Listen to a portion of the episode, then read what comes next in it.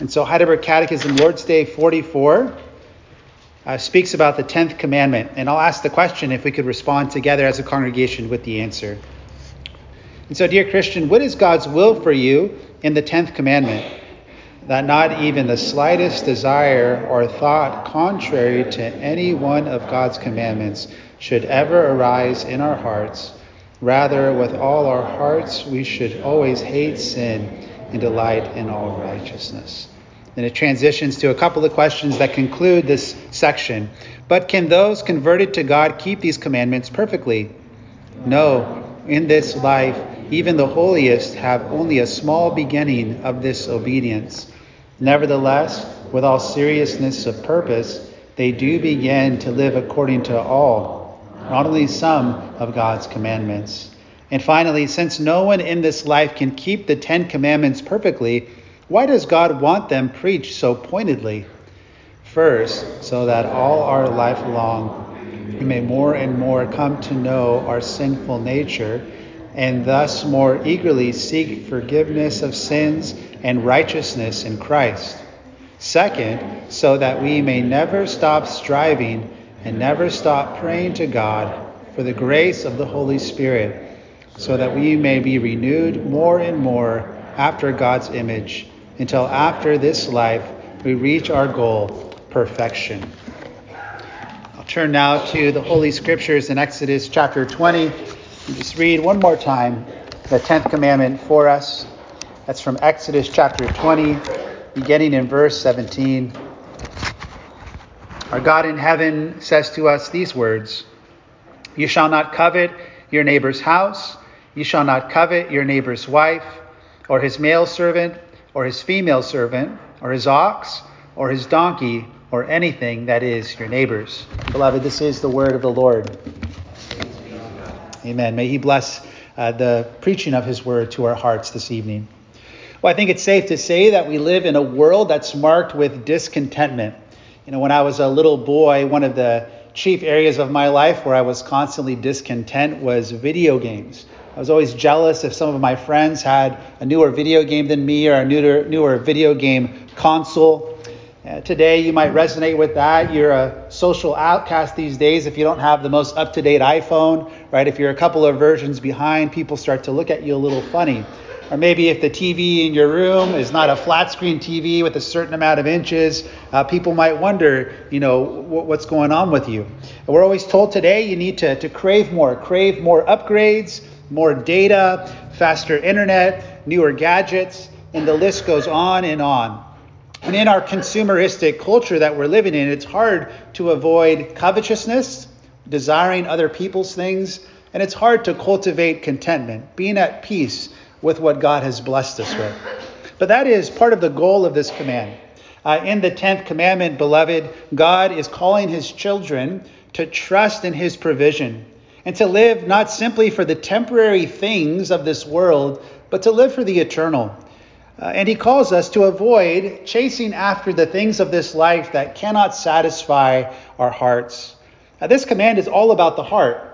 It's interesting as you look at all the other commands here, um, they're not explicitly about the heart as you look at them on the surface, although as we go to the New Testament, we do see that truth. But this command in particular points to our desires. It points to what we want. It points to the motives behind our actions and what drives us as human beings. And so today, as we look at this command, we are considering, beloved, the desires of our hearts and how we can cultivate greater desires uh, for the right things. And so we're going to look at this command just asking a number of questions. And the first one is simply, what is covetousness? We're told us it's command not to covet, but what is covetousness. Well, to covet is to sinfully desire something that belongs to someone else. Uh, we covet when we crave or yearn for something that belongs to somebody else. The Puritan Thomas Watson said, Covetousness is an insatiable desire of getting the world, needing to get more out of the things of this world. Uh, the Tenth Commandment highlights here some areas where we might be tempted to covet. God speaks of material possessions in this command your neighbor's house, or their ox, or their donkey. Uh, one of the lies in our culture uh, that feeds our sinful tendency to covet is this lie you are what you own, right? That you are valuable insofar as you have a nice house or a nice car or nice clothes or new gadgets. You are what you own, maybe where you're able to go on vacation. And on Instagram, on Facebook, we could peer into the life of other people and we could find ourselves coveting, desiring in a sinful way things that belong to someone else. We could say, I deserve to go on that kind of vacation. You know, children could say, I deserve that Pokemon card or that video game. Maybe we look at what people are eating for dinner and we covet even their food, right? We could find ourselves sinfully craving in an unhealthy way the things of other people and their possessions. The 10th commandment also highlights how we could covet other people's relationships. You shall not covet your neighbor's wife. Maybe we're not happy in our marriage or in a relationship that we're in and we fantasize about another person. Or we desire a whole different kind of life altogether. Uh, even those who are single could sinfully crave in an unhealthy way marriage, putting too much hope in just getting into that next season of life. One commentator wrote, We can want the wrong things in the wrong way at the wrong time and for the wrong reasons. And then the command says this, or anything that belongs to your neighbors. And that statement is a big bucket statement that includes all kinds of different covetousness. We can covet other people's gifts, other people's talents, other people's lot in life, other people's job title, and the list goes on. And so our catechism says, what do we mean by this command? We mean that not even the slightest desire or thought contrary to any of the commands should come into our hearts. Again, at the end of the day, beloved, this command deals with our desires, right? Some might look at the Ten Commandments and say, kind of with the rich young ruler in the New Testament, you know, actually, as I look at these commands, I think I'm doing pretty good. I haven't murdered anybody. I don't really steal anything valuable, right? I have never slept with someone who's not my wife. I think I'm doing pretty good. But when you get to this command and consider the desires of your heart and what you want on the inside, it should reveal to us our iniquity. You know, our desires, what we want, um, desire in itself, it's not inherently a bad category. Just because you want something doesn't necessarily mean it's bad, right? We desire food, we desire relationships, we desire security. And this desire motivates us to do good things, to work, to go to school, to get educated so that we could pursue our dreams, pursue some of the things that we desire. But the problem that this command is highlighting is that we often desire the wrong things. And this gets to our second question Why do we covet? Why do we covet? And the answer from the scriptures is because we have disordered desires on the inside. We fail to love the right things. We're called to love the Lord our God with all our heart, soul, mind, and strength, but we don't always do that. And before sin came into this world, Adam and Eve, think about this in the garden, they lived naked and unashamed lives before one another and before God. Before sin, they were content in who God made them to be, and they trusted in the provision of their loving Creator and God. But Satan came into that garden and he tempted Eve to lust after something forbidden. And when Eve saw the fruit of that tree that was forbidden, she desired in the wrong way to be like God. Genesis 3, verse 6, that phrase, um, when she saw that that fruit was to be desired to make one wise, that's the same Hebrew word that's used here in the 10th commandment pointing to the sinful desires that we have for the things that don't belong to us. Our sinful cravings, the sight of heaven, are never satisfied by the things of this life. It's been said that a reporter once asked Nelson Rockefeller, one of the richest men of his day, this question How much money would you need to live on comfortably? And he replied, Just a little bit more than I get. There's never enough, right, in the bank account to make us happy when riches are what we're living for. Ecclesiastes 1, verse 7 The streams all run into the sea, but the sea is never full. We all have appetites that we struggle to satisfy. Lord, if I could just get that new vehicle, that new upgrade, that new tool, that new whatever, then I'm going to be happy. But that happiness is short lived. It's an illusion at the end of the day. We think it's going to bring us happiness when we get into that next season of life, but we're always left longing for more. Covetousness, beloved, it's the opposite of faith. Faith looks to God as our Heavenly Father and trust in His provision, content in His lot, but covetousness looks to the God of mammon to make us rich and happy. Jesus said, No one can serve two masters. He will either hate one and love the other, or he will be devoted to the one and not the other. You cannot serve both God and mammon, which is prosperity and wealth. For where your treasure is, there your heart will be also. And so, why do we covet, beloved? It's because in every single one of us, there is this battle. There is a battle between covetousness and contentment. James 4 1 and 2 says this What causes quarrels and what causes fights among you? Is it not this, that your passions are at war within you? You desire and do not have, and so you murder. You covet and cannot obtain, and so you fight and quarrel. We all have the disordered desires in us, and this covetousness leads to actions of ungodliness. This leads to our third question How serious is covetousness? How serious is it? We all struggle with it. How serious is it really? The famous preacher from the 5th century, John Chrysostom, said, Even more dangerous than the sins of the flesh is the sin of covetousness. Well, why is that? Because this hidden sin that no one else can see because it's going on in here and in here, this hidden sin leads to the breaking of the other commands of God.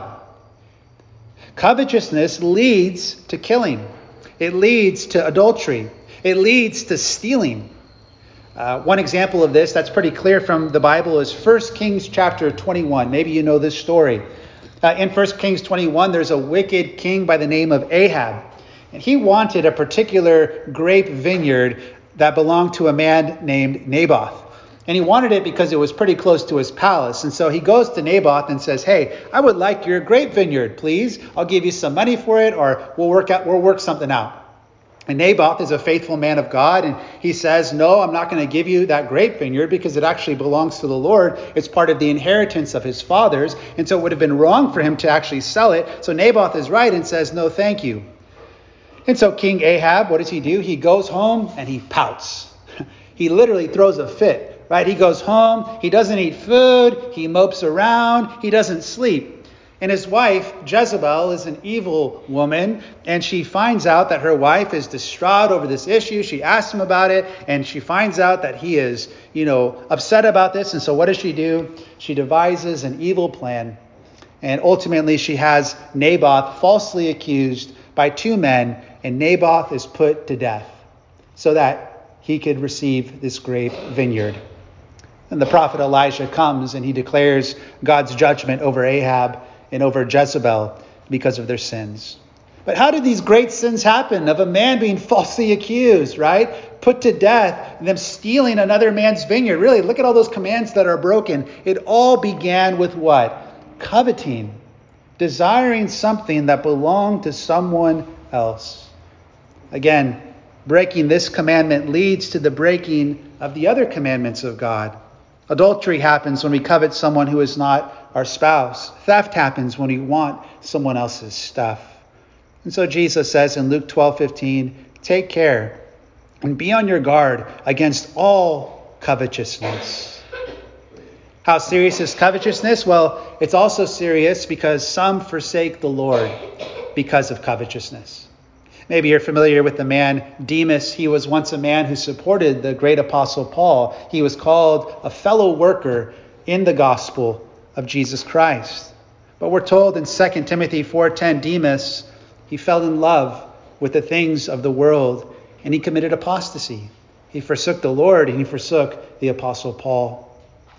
When Jesus gives the parable of the sower, And he talks about this very moment of the Word of God going forth into the world. There's different kinds of people receiving it. And he says, in one situation, the, the Word of God goes amongst the thorns, and the thorns take that seed and choke out the life. And what are the thorns? Jesus says it is the ungodly attractiveness of wealth. Covetousness for stuff and for the things of this life is choking the life of the Word of God so that it remains unfruitful. Finally, we see that covetousness is so serious because it could actually keep us from entering the kingdom of God. 1 Corinthians 6 and Ephesians 5 5, in both of the lists, they highlight covetousness. And if someone's life is marked by that, they will not inherit the kingdom of God. Because again, beloved, at the heart of this particular sin is a heart that does not trust and believe in Jesus and in the provision of God. The Puritan Thomas Watson writes this A ferryman takes in so many passengers to increase his fare that he sinks his boat. So a covetous man takes in so much gold to increase his estate that he drowns himself in perdition. Covetousness can kill us, both in this life and the next. And that's because, as we heard this morning, uh, covetousness is essentially it's idolatry. It's the worship of a false God that cannot satisfy our soul. And so, beloved, as with all the commands of God, as we just confessed from the Catechism, God wants this command and all the commands preached because they help reveal how much we need Christ. In Romans 7, uh, the Apostle Paul highlights how for a time he thought he was doing pretty good as a righteous man following God's law. But then he came to this particular command, which said you should not covet. And Paul says it exposed the desire of his heart. It showed him how great of a sinner he actually was and how much he needed grace. We too, beloved, must hear this command and see our sin disease so that we can look to God for his cure. And that's our fourth question What is the cure for covetousness? Well, first, beloved, we need to consider our Lord Jesus. The power of covetousness is broken when we fix our eyes on our Savior on his life and on his death and on his resurrection, when we consider how God was so rich in love that he provided for us his very own Son, that he might bring us eternal life and bring us into the kingdom of God. Paul connects these things in Romans 8, saying, If God gave over his own dear Son for us, to save us from our sins, how will he not also with him graciously give us all things? All of the lesser things of this life. When we consider Jesus, we see how in his earthly ministry, Jesus was content to do his Father's will, and he trusted in his Father's provision. Right? In, in the temptations of Satan, he sought to stir up in Jesus discontentment. Right? Jesus, turn these stones into bread. Provide for yourself. I know that you're hungry. Jesus, you could have all of the kingdoms of this earth if you bow down for me. No cross no suffering. But Jesus did not sinfully crave even the things that rightfully belonged to him. But he trusted in God's plan. He trusted in his Father's timing. He trusted in his Father's ways. And he went to the cross to die for our sins, even our covetousness. And when he rose again and ascended into heaven, he gave to us the Holy Spirit that God might begin to work in us, in your heart, and in my heart a trust in God and in his provision. And this means we are to call, beloved, to trust in God's plans for us as well, whatever they might be.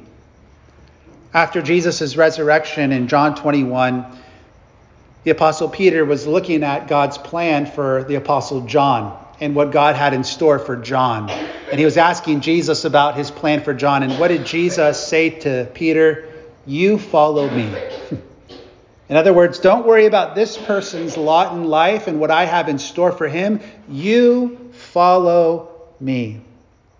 And so God is calling us to consider Jesus, what he has done for us, his provision, to consider uh, even the plans that he has for us in this way. Uh, second, under the cure for contentment, another thing we are to do, or the cure for covetousness, is we are to cultivate contentment. Now, I've used that word a few times, but what is contentment? Christian contentment is a heartfelt trust in God that He will provide for all of our needs and be our protection and strength in every season of life. Commentator William Hendriksen captures the essence of contentment when he calls it soul sufficiency.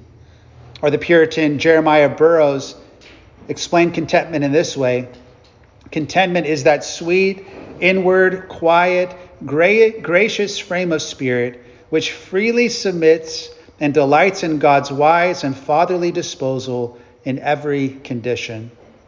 We see this in Heidelberg 26 when it asks, What do you believe when you say, I believe in God the Father Almighty, maker of heaven and earth? And part of the answer is this I trust him so much that I do not doubt that he will provide whatever I need for body and soul, and will turn to my good whatever adversity he sends me in this sad world. He's able to do it because he's Almighty God. He desires to do it because he's a faithful Father. Here we see a definition of contentment, but I want to share with you a couple of things that contentment is not. First, contentment is not circumstantial, meaning it's not primarily based on circumstances outside of us. I think this is how the world primarily talks about contentment, right? If you could just simplify your life, make a little bit more money, get into that next season of life, then you will find that you are content. And of course, we're all prone to that, right? Thinking about the grass is green or on the other side. Thinking if we just change circumstances outside of us, we're going to be okay. And it's true that if certain circumstances do change in our lives, a level of peace and contentment might take place, right? But the problem is, whenever you transition into that new season of life or that new chapter, you still bring you with you. You still bring your own heart, right? And all of the troubles on the inside. We bring ourselves into every new reality that we're in. And so contentment then has more to do with what's going on inside of us and not as much of what's going on outside of us. The issue, again, is our desires, our hearts. Beloved, God wants to use the circumstances that you are in today, whatever those might be, to create greater contentment in your heart. Here's another thing about contentment then contentment is a process. Contentment is a process that we learn. Contentment is not natural to us, it's not natural to me. But God, by the Holy Spirit, is producing in our hearts trust in Jesus Christ. Paul says in Philippians 4 that he learned the secret of contentment. He learned it, and he says that he learned it in seasons of adversity and in seasons of prosperity. Contentment was not natural to the Apostle Paul but he learned contentment in Christ in every circumstance. Philippians 4, verse 11, he says, I know what it's like to be brought high, and I know what it's like to be brought low. This is experiential knowledge. He speaks of the highs of life when things are going well, when he's outwardly prospering in the way. And he speaks of the lows of life Times like 1 Corinthians 11 27, when he was in hunger, when he was thirsting, when he was without food, when he was in cold and exposed. In his life, the Apostle Paul had many things stripped away his rights, his freedom, his status. But he learned, beloved, he learned to say near the end of his life, I can do all things through Christ who strengthens me. And that is the context of that well-known verse, Philippians 4:13. It, the context is contentment in Christ in every season of life. And Paul gives us that great encouragement. Not only should we be content in God, but we actually can be more content in God. I can do all things through Christ who strengthens me in every season of life. And even as Paul writes those words, he is exhibit A to that truth. Because when he wrote those words in Philippians 4:13, he wrote them when he was in chains. He wrote them from prison, when he had little material wealth and no status. But Christ was sufficient for him. At the end of the day, all we have is our Savior. Corrie ten Boom famously said, You can never learn that Christ is all you need until Christ is all you have. Again, I love that language of learning. You can never learn that Christ is all you need until Christ is all you have. And so, as we look to Christ and get to know the character of our Savior, as we get to know his love, his purposes for us, as we grow in trusting in him in every season of life, we find greater and greater contentment in our hearts for God. So that we could say, Hebrews 13, verse 5 Keep your life free from the love of money and be content with what you have. For he has said, I will never leave you nor forsake you. So we can confidently say, The Lord is my helper. I will not fear. What can man do to me? And so, beloved, we have been looking at these Ten Commandments in these past months, and I hope you have learned uh, what God's Word requires of us. I hope you have seen how our Savior Jesus fulfills these commands for us. I hope you have seen how the Spirit of God is at work in your heart to cultivate these things in your own particular life. After reflecting on the Ten Commands again, the, the Catechism asks, But can those converted to God keep these commandments perfectly? All these Ten Commands we've been thinking about. And again, the answer no, in this life, even the holiest have only a small beginning of this obedience. Nevertheless, with all seriousness of purpose, they do begin to live according to all, not only some, of God's commandments. Indeed, beloved, may God help us by the Holy Spirit to walk in these commands for his glory because we belong to Jesus. May we never stop striving, never stop praying for the grace of the Holy Spirit to help us be more conformed to Christ's image because God has already made us his own. And in connection with this, I want to leave you with the words of the Apostle Paul that he wrote to the church in Philippians 3.